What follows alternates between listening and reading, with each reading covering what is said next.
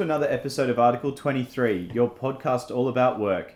We're excited to be up to our lucky 13th episode, and this week our main focus is going to be all about diversity and inclusion. But first, as always, I'm joined by Rhonda Brighton Hall. Hello, great to be here. Great. Look, diversity and inclusion is a topic we absolutely love, and we realise it's extremely important. We've done a lot of work with um, a range of Australian organisations that are looking at this. We have. And uh, you might also recall that Article 23, the name of this whole podcast, is named after the space in the Universal Declaration of Human Rights. Yeah. And it's a language a little different today, but about equal power and impact is about your right to work. Yeah. Uh, it gives everyone that right. The right to work is Article 23 of the UN Declaration of Human Rights, and irrespective of diff- differences or similarities, and that is an awesome foundation on which to build diversity and inclusion for all of us. Yeah, totally agree. And I think we'll come back to the topic of diversity inclusion, but let's share a couple of real game changing insights on work this week from around the grounds.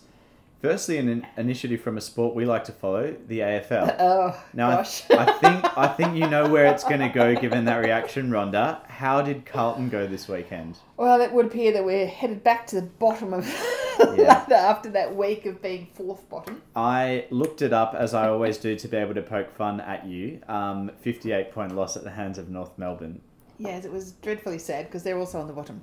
Yeah, But we're in a regrouping, regenerative, uh, what's it called? I don't know. You're rebuilding, reforming, getting young talent in. It's a good time. Wishing Stephen Silvagni had more sons that were old enough to play.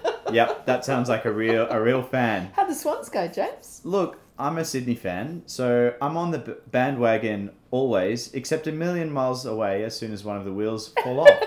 And that is happening Typical this Sydney fan. a typical Sydney fan, and this is happening. Twenty-two point loss at the hands of the high-flying Brisbane Lions, but it wasn't so bad because there was a pretty cool initiative from what has traditionally been a fellow um, cellar dweller, I think is the expression of Carlton, St Kilda, who are doing a lot better this year, by the way, but they've implemented a pretty fantastic They, initiative they at Docklands. have, they have. It's absolutely fantastic. So this is something you see occasionally Yeah, in churches and things like that. But Yeah. they've actually implemented a calming room or a quiet room at Docklands. yeah, And that is a huge um, step for AFL fans on the autistic spectrum or with members of their family on the autistic spectrum. Yeah. Because it's identified a need that that sensory impact of the noise, the crowd, the intensity of all is actually pretty overwhelming for people on the spectrum often. yeah. And a quiet room, a place to watch the game and still be able to enjoy it, but actually not be overstimulated, Yeah. is absolutely fantastic. I was so thrilled when I saw it. Yeah, and obviously the crowds at AFL can be absolutely massive as oh well and gosh, extremely yeah, noisy. absolutely. Yeah,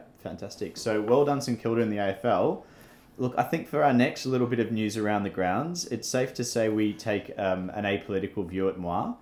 We won't talk about politics or the election, and we will we'll hold ourselves to that. But I think Good. I, I think I- good. I hate Good. those people. I don't care what side they're from. I, no. I dream of them rising up to be inspiring, but I just haven't seen that just yet. But I'm looking forward to it. I think that's right, but I was thinking about this one as, you know, on the drive to work um, every morning where I see funny posters post uh, up on the wall, kind of street art stuff, having a go at particular people. You're in a key electorate for that. A key electorate for poking, yeah, poking fun at people, and then seeing what happens in taking them down. But also um, the range of campaign um, volunteers that, that happen. But what got me thinking is something we don't cover. We, we all don't like politicians, but they work pretty hard at this time through the election They do. the travel is brutal. There's campaigns, announcements, leaders' debates all over the country, multiple times, multiple meetings. Pretty full on. So we found a solution to escape all of that, Yep. and it's called. Yep. We need a little A drum roll. It's called a Nappuccino. Mm, great. Cool. I, I actually have heard of Nappuccinos before this election from my favourite former Triple J presenter, Brooke Boney, who's now on Channel 9. Um, on her Instagram feed, she's dabbled in this phenomenon. She has, in the name of research, So tell us what a the Nappuccino. Nappuccino is. So look, basically, as it sounds, it is having, and it doesn't need. I don't think it needs to be a cappuccino. It can be just a coffee. Coffee of any variety. Yeah, of your favorite variety. But I'd Could be say a Napresso.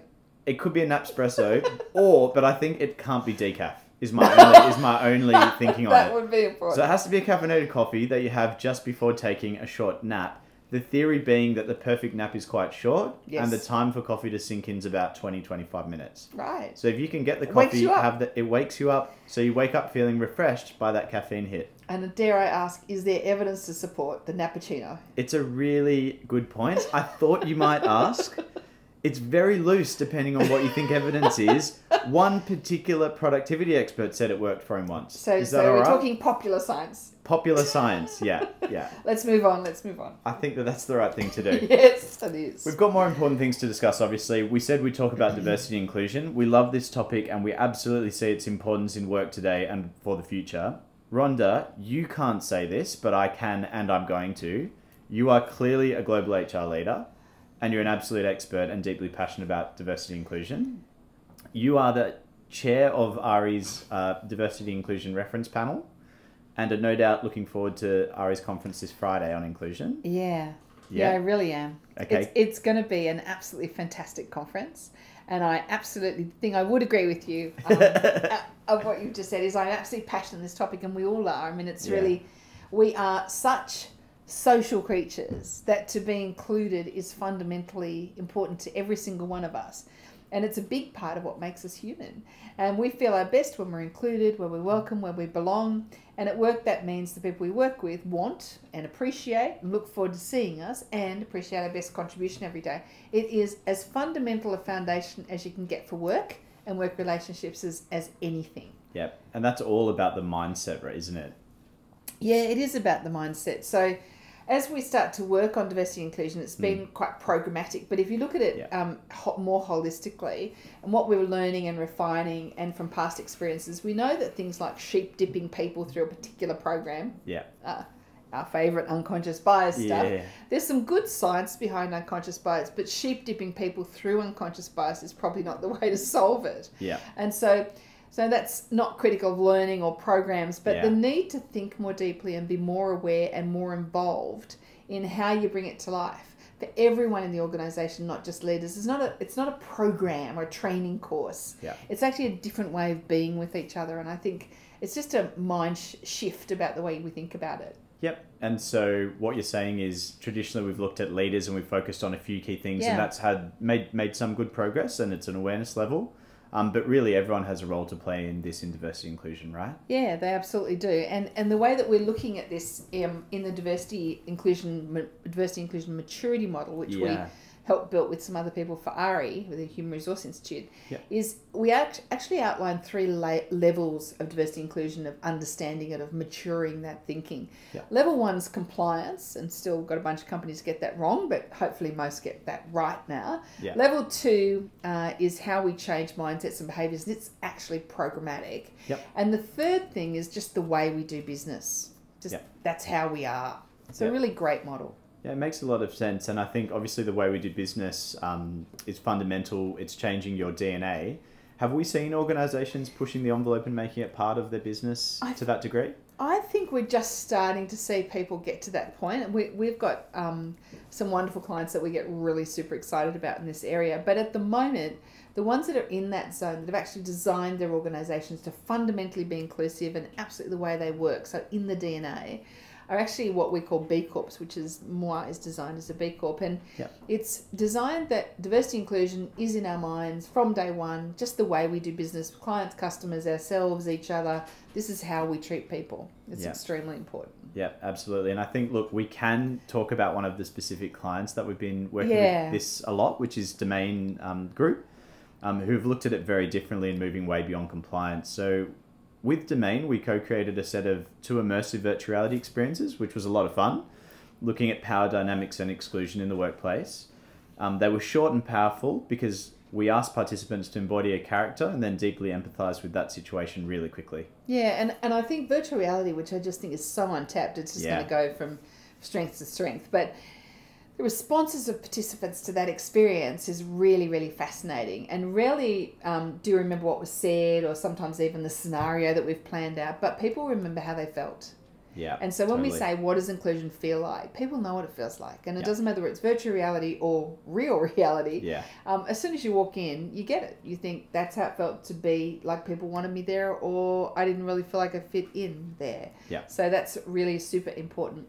Um, what we did with Domain is we took that virtual reality because that's one experience. It was really Mhm. short, just a minute or Yeah, two in each yeah. scenario, and drove that into a three-hour workshop talking about belonging.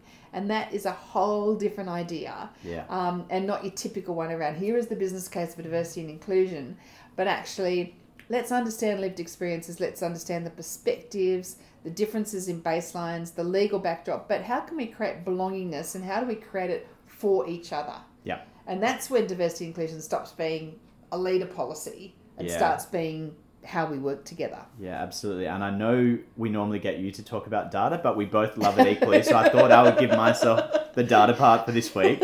Thank you. We- Taking the pressure off. Taking the pressure off. and there's a lot of stats and uh, facts and figures on this one, but um, had some really strong results.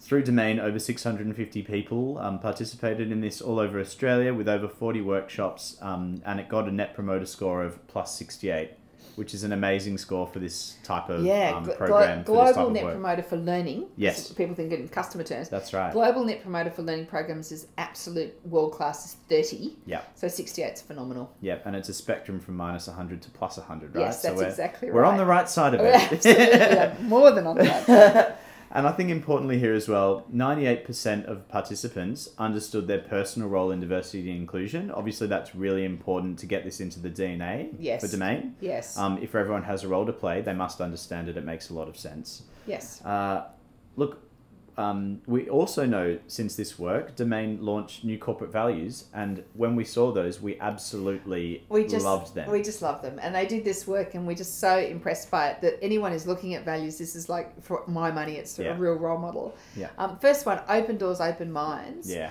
Um, just such a beautiful love link into property and things like that. But Yeah. um, always looking through each other's eyes, just being open minded about the person in front of you. yeah, and I love the second one as well, which is passion is contagious. So we don't keep it to ourselves. We spread it around until everyone has got it. And for me, that just talks to belonging, and I love it. it's part. We're all part of. it. I thought that was lovely that's too. right. Third one was have adventures, big Yeah. ones, small ones, and the kind that make our time here all the more meaningful. Yeah. And I think that really talks to work too. That it's not this thing you go to for life. It's this thing you go to for a period of time with people, and you share an adventure, and it can be really fantastic. Yeah, and the fourth one, uh, all about mindset around learning and learning from failures, mistakes, whatever we want to call it, but is leap, grow, repeat. We admire the leap, learning when we fall, celebrating when we land, and then leaping all over again. Yeah, that's Just really lovely. Enough too. said, love it. So to summarise what we learnt working with them, and they're Yeah. a, they're a wonderful group of people, is this this will be the big summary lessons. So first of all, change starts with a big ambition, not a little one. Like we can tweak diversity inclusion, or we can absolutely expect people to create Yeah. belonging. That's a big ambition. Yep. Second one, inclusion is everyone's job. Yeah. Every single employee has a role in it, and every single employee should be able to expect it to Yeah. feel like they belong.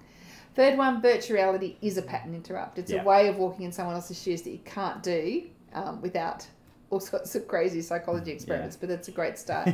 um, human beings matter would be number four. And fifth is measure the previously immeasurable. We're starting to get really good understanding of how to talk about and measure culture. Belonging is a really critical factor in that. Can't wait to bring you more of that. We've we've been talking about it for a little while and it's coming to life right before our eyes. We're very excited. Love it. Awesome. And what are we going to cover next week? Well, next week we're, going to go from today's conversation all about being included and belonging Yeah. to talking about being unincluded to being bullied and harassed um, and what it looks like up close and personal, but equally what to do if it happens to you Yeah. and how to deal with it when it's around you and you're a bystander. So it's a really, really important topic and we look forward to speaking to that.